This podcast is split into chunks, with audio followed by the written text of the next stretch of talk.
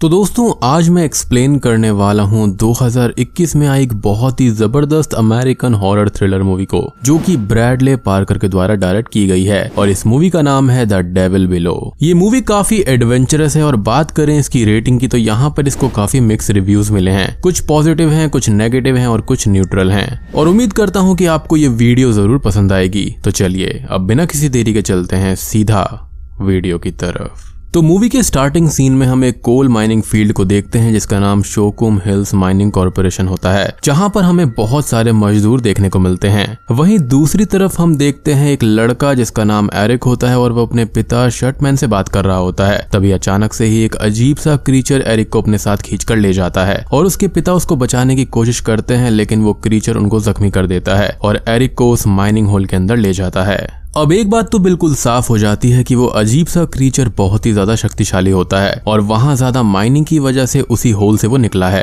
खैर, अब scene change होता है और हम प्रेजेंट के सीन को देख पाते हैं। अब यहाँ पर हमें एक न्यू कैरेक्टर से इंट्रोड्यूस करवाया जाता है, जिसका नाम एरियन होता है। अब एरियन यहाँ पर एक ऐसी टूर गाइड होती है, जिसका काम लोगों को वैसी जगह पर ले जाना होता है, जहाँ पर लोगों का जाना इम्पॉसिबल होता है, या फिर जहाँ पर जाना काफ़ी ज़्यादा चैलेंजिंग होता है। और अब यहाँ पर एरियन एक साइंटिस्ट की टीम को उसी माइन वाली प्लेस पर ले जाने का काम करने वाली है, जहाँ पर कुछ साल पहले माइनिंग हुई थी। और ये वही माइनिंग प्लेस होती है, जहाँ पर एरिक को एक अजीब सा क्रीचर अपने साथ खींच ले गया था। यानी कि शुरुआत वाला जो सीन दिखाया गया था। अब इस टाइम पर एरियन इसी माइनिंग प्लेस पर रिसर्च कर रही होती है और इसलिए वो उसी प्लेस में जाने का निश्चय करती है। हमें अब आगे ये पता चलता है कि कुछ डेकेड्स पहले इसी माइन में बहुत खतरनाक आग लग गई थी और इसी कारण से इस माइन को बंद कर दिया गया था। पर इतने साल बीतने के बावजूद भी वहाँ पर आग लगने की वजह सामने नहीं आ पाई थी। लेकिन ये सब जो भी हुआ था वो एक बहुत बड़ा डिजास्टर था। क्योंकि वहाँ पर 33 लोग मारे गए थे और एक सौ बासठ लोग लापता हुए थे, जैसा कि वहाँ के लोकल न्यूज़पेपर में छपा हुआ होता है। लेकिन वहाँ के आसपास के लोगों का ये मानना था कि वहाँ पर कम से कम हज़ार लोग लापता हुए थे।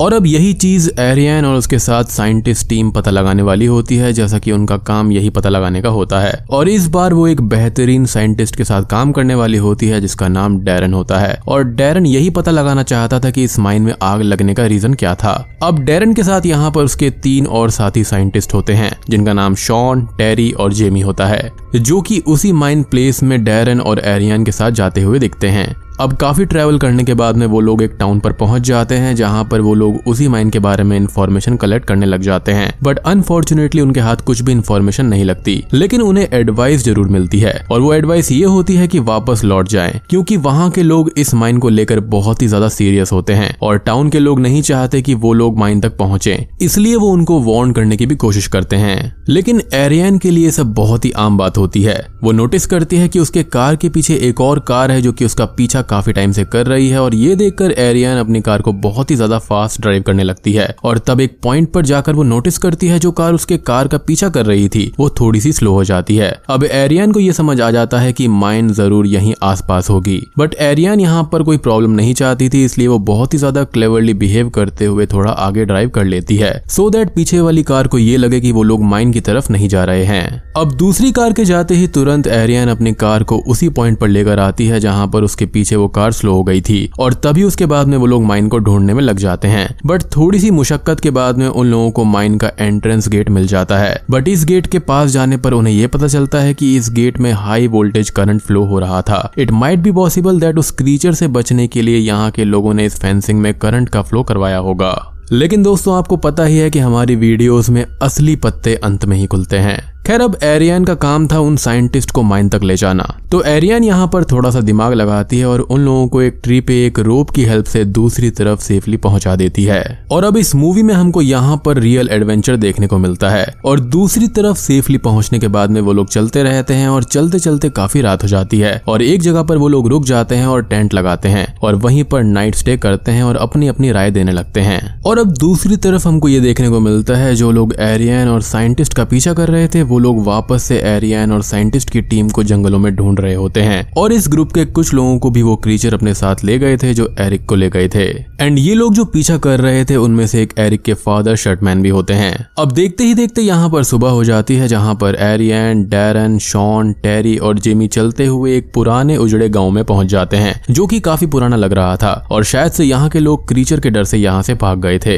एंड इसी गाँव के पीछे थी वही माइन जहाँ पर एरियन और उसके साइंटिस्ट साथी को जाना था। क्योंकि वो लोग इसी माइन पर रिसर्च कर रहे थे और उनका टॉपिक था ये पता लगाना कि यहाँ पर आग कैसे लगी और ये इतना बड़ा डिजास्टर कैसे बना। अब आगे के सीन में हमें शॉन ये कहते हुए मिलता है कि अमेरिका में एक ऐसी प्लेस है जहाँ पर अमेरिकन गवर्नमेंट के द्वारा होल किया जाने से कुछ डेविल क्रीचर की आवाज़ आने लगी थी। क्योंकि वो होल लगभग आठ किलोमीटर से भी ज़्यादा गहरा था और इसी वजह से अमेरिकन गवर्नमेंट ने ये प्रोजेक्ट को फ़ौरन ही बंद कर दिया था। और मैंने इस तरह की कोई ना कोई कहानी ज़रूर देखी है। मैंने कई साल पहले यूट्यूब पर एक वीडियो देखी थी जहाँ पर कुछ लोग ये बता रहे थे कि नीचे ग्राउंड के अंदर काफ़ी गहरा होल करा गया था, जहाँ से उनकी ड्रिल टूट गई थी और वहाँ पर अजीब अजीब सी आवाज़ें उनको सुनने को मिली थी। खैर, अगर आपको स्टोरी के बारे में पता है तो मुझे कॉमेंट में ज़रूर बताना, शायद से ये उसी कहानी के ऊपर बनाया गया है। खैर, इस प्रोजेक्ट को तो बंद कर दिया गया था तो ये पॉसिबल हो सकता है कि इस माइन के केस में भी यही हुआ होगा, और इस माइन के अंदर भी कोई ना कोई क्रीचर रहता होगा, और ये सारी बातें होते होते वो लोग एक होल के पास पहुँच भी जाते हैं। अब वो लोग इस होल को खोल देते हैं जिसकी जालियों के अंदर करंट फ्लो हो रहा था और वो लोग इस करंट को डिसेबल करके अपनी टेस्टिंग करना शुरू करते हैं। और अब अपने सेंसर को एक रस्सी की हेल्प से उसी होल में डालकर वहाँ के प्रेशर को मेजर कर रहे होते हैं। और टेरी वहाँ की आवाज़ सुनने की कोशिश करता है अपने माइक्रोफोन की हेल्प से। और तभी उस होल से उसको एक बहुत ही ज़्यादा खतरनाक चीख सुनाई देती है और चीख सुनकर उसके कान जैसे सुन से पड़ जाते हैं। और फिर वो अपना माइक्रोफोन निकालकर बाकी लोगों को भी सुनाने लगता है और इसी दौरान उसका पैर उसी रस्सी में फंस जाता है। और वो रस्सी अचानक से ही होल के अंदर खींची चली जाती है और टेरी देखते ही देखते होल के अंदर चला जाता है और वहाँ पर मौजूद सभी लोग देखते रहते हैं, पर कोई भी टेरी की हेल्प नहीं कर पाता और वो क्रीचर उसको खा लेता है। फिर एरियन और जेमी नीचे होल में टेरी को ढूँढने जाते हैं, बट बहुत देर हो चुकी थी। तभी वहाँ पर एक आदमी आता है और वो उसी ग्रुप का मेंबर होता है जो कि स्टार्टिंग से ही उन लोगों की कार का पीछा कर रहा था। और वो आदमी ये बोलता है कि इस होल को खुला रखना जानलेवा हो सकता है। वो ये कहता है कि इस होल को बंद कर दो, और वो आदमी दोनों रस्सियों को काटने की कोशिश करता है कि तभी शॉन उसे मारकर बेहोश कर देता है, क्योंकि एरियन और जेमी नीचे टेरी को ढूँढने के लिए गए हुए थे। और अगर वो रस्सी काट देता तो वो लोग वापस नहीं आ पाते, और फिर शॉन दोनों को वापस ऊपर आने को बोलता है। फिर हम देखते हैं कि दोनों के वापस आने के बाद में वो लोग वहाँ से उस पर्सन की कार को लेकर भाग रहे होते हैं, क्योंकि उन्हें कुछ भी समझ में नहीं आ रहा होता है कि टेरी आखिर गया कहाँ है और उसे कौन ले गया। और ये आदमी जो उन लोगों का पीछा करके आया था वो कौन था? और अब होल बंद करने के लिए बोल रहा था बट ये लोग जल्दीबाजी में होल को बंद करना ही भूल जाते हैं कि तभी कुछ दूर जाने के बाद में उनकी कार का एक टायर फट जाता है, जिसके कारण उन्हें पैदल ही आगे का रास्ता तय करना पड़ता है। और दोस्तों, अब यहाँ पर खुलते हैं मूवी के पहले असली पत्ते। डेरन एरियन को ये बात बताता है कि वो लोग यहाँ पर रिसर्च करने के लिए नहीं आए थे, बल्कि ये लोग यहाँ पर सिर्फ़ यहाँ के कोल को लेने आए थे, और ये कोल वो लोग उसी कंपनी को देने वाले थे जो इस प्लेस पर माइनिंग करने वाली थी, और इसी काम के लिए उन्हें बहुत सारे पैसे मिलने वाले थे। अब जैसा की इनके पास में ज़्यादा वक्त नहीं होता बातें करने का, और इसी वजह से ये दोनों एक पतले, हिली एरिया से होकर भागने लगते हैं। दूसरी तरफ़ हमको देखने को ये मिलता है कि यहाँ का लोकल आदमी एल रॉय और उनके साथी मेंबर्स वहाँ मौजूद क्रीचर्स को मारने लगते हैं। अब यहाँ पर हाँ ये बात ज़रूर थी कि वो क्रीचर्स बहुत ही ज़्यादा शक्तिशाली थे, लेकिन एल रॉय और उनके साथी गैंग मेंबर्स के पास में बहुत सारे हाईटेक गन्स भी थे, जिसकी हेल्प से वो उन क्रीचर्स को आसानी से मार पा रहे थे। अब यहाँ पर सीन ये था कि वो होल ओपन था तो वहाँ से वो क्रीचर्स बाहर निकल गए थे। खैर, हम ये देखते हैं कि अब एरियन और डेरन को भी जख्मी करके उन्हें एक होल के अंदर खींच कर क्रीचर्स के द्वारा ले जाया जाता है, जहाँ पर उन दोनों की मुलाकात शॉन से होती है, जो उन्हें ये बताता है कि ये क्रीचर्स चीटी और मधुमक्खी की तरह है, जो कि काफ़ी तेज़ी से अपने नंबर्स को डिवाइड कर रहे हैं, यानी कि ब्रीडिंग कर रहे हैं। और अगर ऐसा ही रहा तो एक दिन ह्यूमंस एग्जिस्ट नहीं करेंगे। और ये क्रीचर्स यहाँ पर ऐसे लगते हैं, जैसे कि यहाँ पर पक्का कोई ना कोई होल के अंदर रेडियो एक्टिव चीज़ थी, जिसके संपर्क में आकर ये ऐसे हो गए, इतने बड़े हो गए। खैर, अब शॉन यहाँ पर ये बात बता ही रहा होता है कि तभी एक क्रीचर उसको उठाकर एक बड़ी सी साइज़ की रानी क्रीचर के मुँह में फेंक देता है और वो रानी क्रीचर शॉन को खा लेती है। और उसके बाद में ये क्वीन क्रीचर जो होती है, वो एरियन की तरफ़ बढ़ने लगती है। और यहाँ पर ये जितने भी क्रीचर है, वो इंसानों को बेहोश करने के लिए एक वैनम देते हैं, जिसकी वजह से यहाँ पर एरियन और बाकी सब मूव नहीं कर पा रहे थे। खैर, अब यहाँ पर एरियन को थोड़ा सा होश आता है और वो अपनी बॉडी को हिलाती है। और एरियन अपने पास में पड़ा हुआ एक ग्रेनाइट रानी क्रीचर के मुँह में फेंक देती है, जिसके फटने की वजह से रानी क्रीचर कुछ देर के लिए वहीं पर बेहोश हो जाती है। और ये ग्रेनाइट एलरॉय के एक गैंग मेंबर ने उसे दिया था। अब मौका मिलते ही डेरन के साथ में एरियन एक रोप की हेल्प से उसी होल की ओपनिंग की तरफ़ रास्ता ढूंढते हुए ऊपर की तरफ़ जाने लगती है,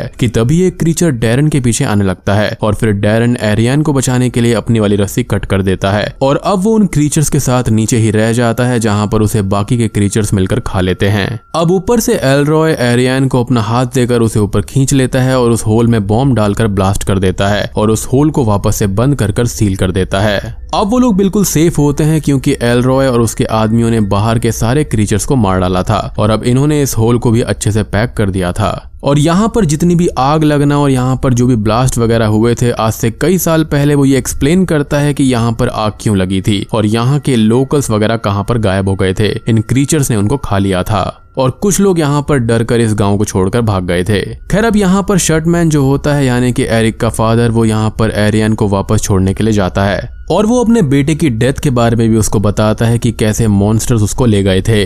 और यहाँ पर वो एरियन को एक ऑफ़र भी देता है कि वो इन क्रीचर्स को सबसे दूर रखने के लिए उनकी हेल्प करे। हालाँकि यहाँ पर एरियन काफ़ी डरी हुई थी और वो श्योर नहीं थी कि वो उन क्रीचर्स को मार सकते हैं या फिर नहीं मार सकते, लेकिन वो हेल्प करने के लिए राज़ी हो जाती है और बूम ये मूवी यहीं पर खत्म हो जाती है। तो दोस्तों, ये थी द डेविल बिलो मूवी की कहानी। उम्मीद करता हूँ कि आपको इस मूवी का कॉन्सेप्ट पसंद आया होगा। वीडियो पसंद आई हो तो लाइक कर देना। चैनल पर नए हैं तो सब्सक्राइब कर दीजिए। तो मैं आप सबको मिलता हूँ अगली वीडियो के साथ में। तब तक के लिए